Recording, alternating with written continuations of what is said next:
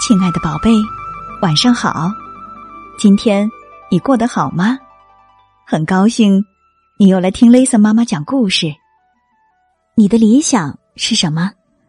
换句话说，长大以后你想做什么？在一百多年前呢，有一位小女孩叫伊丽莎白，她想当一名医生，可所有人都说不行，不可以。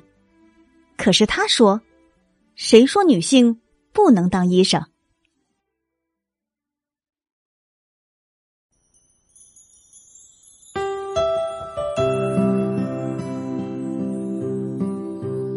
我敢说，你在生活中见过的许多医生，其中肯定有不少是女性。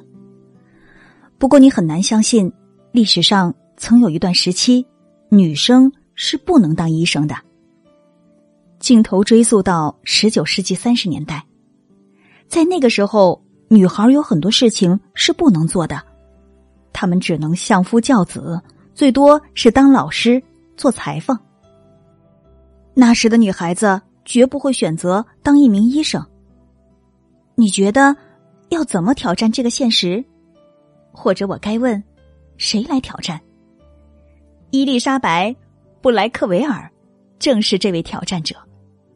这个古灵精怪的小丫头，打小就把身边的每个角落探寻遍了，遇到挑战从不退缩。这名小丫头曾经把哥哥举过头顶，直到哥哥告饶认输。她还睡过硬邦邦的地板，连被子都不盖，说是要让自己的身体变坚韧。这个小丫头爬到屋顶，手握望远镜，尽力的探身瞭望。一定要将对面那座城看个究竟。不过，伊丽莎白并非从一开始就想做医生，恰恰相反，就连看见鲜血都会让她难受。有一次，老师用牛的眼球给同学们讲解眼睛的工作原理，结果伊丽莎白落荒而逃了。她并非一开始就想去帮助病人，甚至对病中的自己。都没有耐心，每到生病，他总是出门散散步。有一回，小伊丽莎白不舒服，就跑到衣柜里躲起来，直到感觉好些才出来。他不喜欢别人过多的关心。那么，伊丽莎白怎么会成为美国的第一位女医生呢？因为有个人相信她可以。他还告诉伊丽莎白，她是那种聪慧、坚定。可以改变世界的女孩，那个人就是玛丽·唐纳森。伊丽莎白在二十四岁那年去探望身患重病的朋友玛丽。玛丽告诉伊丽莎白，她是多么想请女生来检查自己的身体。这激发了伊丽莎白，她考虑自己可以当一名医生。最初，伊丽莎白惊诧于玛丽的想法。就算女孩子可以做医生，为什么自己一定要成为其中的一员呢？不过，玛丽的想法使伊丽莎白思绪沸腾。一位女医生，伊丽莎白思量起这个问题。参加缝纫小组的时候，她思量着这个问题；下午茶的时候，她还是思量着这个问题。甚至在夜晚。他都会梦见这个问题。后来，伊丽莎白向医生请教，和朋友商量。有些人觉得这是个不错的想法，可实现起来必是死路一条。有些人觉得这个念头本身就不对。女人体力不支，干不动这么繁重的活儿；女人天分不够。还有些人嘲笑伊丽莎白。他们觉得他在开玩笑。伊丽莎白可没看出女性做医生这个想法有什么好笑的。他认为这是个好想法，他的家人也支持。伊丽莎白以教书为生，同时申请了几所医学院，可收到的答复是一样的：不行，女性不能当医生。伊丽莎白又试了不少学校，信函纷至沓来，答案如出一辙。他总共收到了二十八个不行，每封信都用不同的方式说明同一个观点：女性不能当医生，女生不应该当医生。伊丽莎白才不去理会这些不能不应该呢，她倔得像头骡子，绝不放弃，勇往直前。有一天，从一所学院来了一封信。伊丽莎白打开信封，太阳从西边出来了。信的答复是：可以。伊丽莎白收拾行囊，向位于纽约北部的日内瓦医学院进发。城里的人们翘首期盼。伊丽莎白沿街走过的时候，有人指指点点。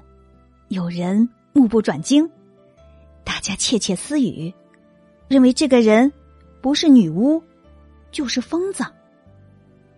伊丽莎白心想，至少那里的同学欢迎他。可惜，他们没有。之前老师让学生们投票是否同意伊丽莎白来念书，这群男生认定学校不会接受一个女生，就投了赞同票。他们本打算把这件事儿当成特大笑话来乐乐，没想到最终笑到了自己头上。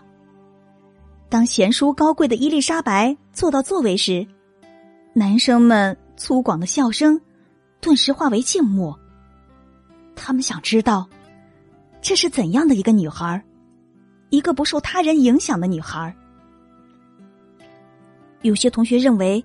女孩子不可能坚持下来，可伊丽莎白持之以恒，时常念书到深夜。伊丽莎白用行动证明，她不比任何一个男生笨。城里人用了很长的时间去接受伊丽莎白，有些人惧怕新鲜事物，害怕与众不同。伊丽莎白从不这样。一八四九年一月二十三号。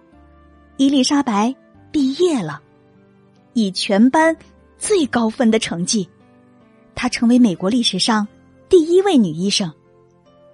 许多人为之骄傲，也有人气愤至极。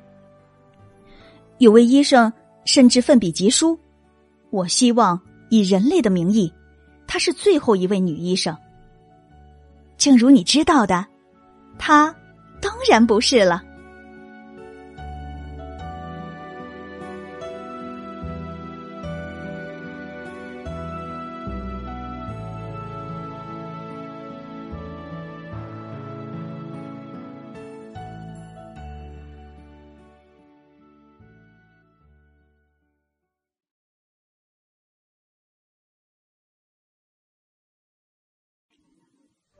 面对从来没有停止过的质疑声和嘲笑声，伊丽莎白勇往直前，遇到挑战和困难从不退缩。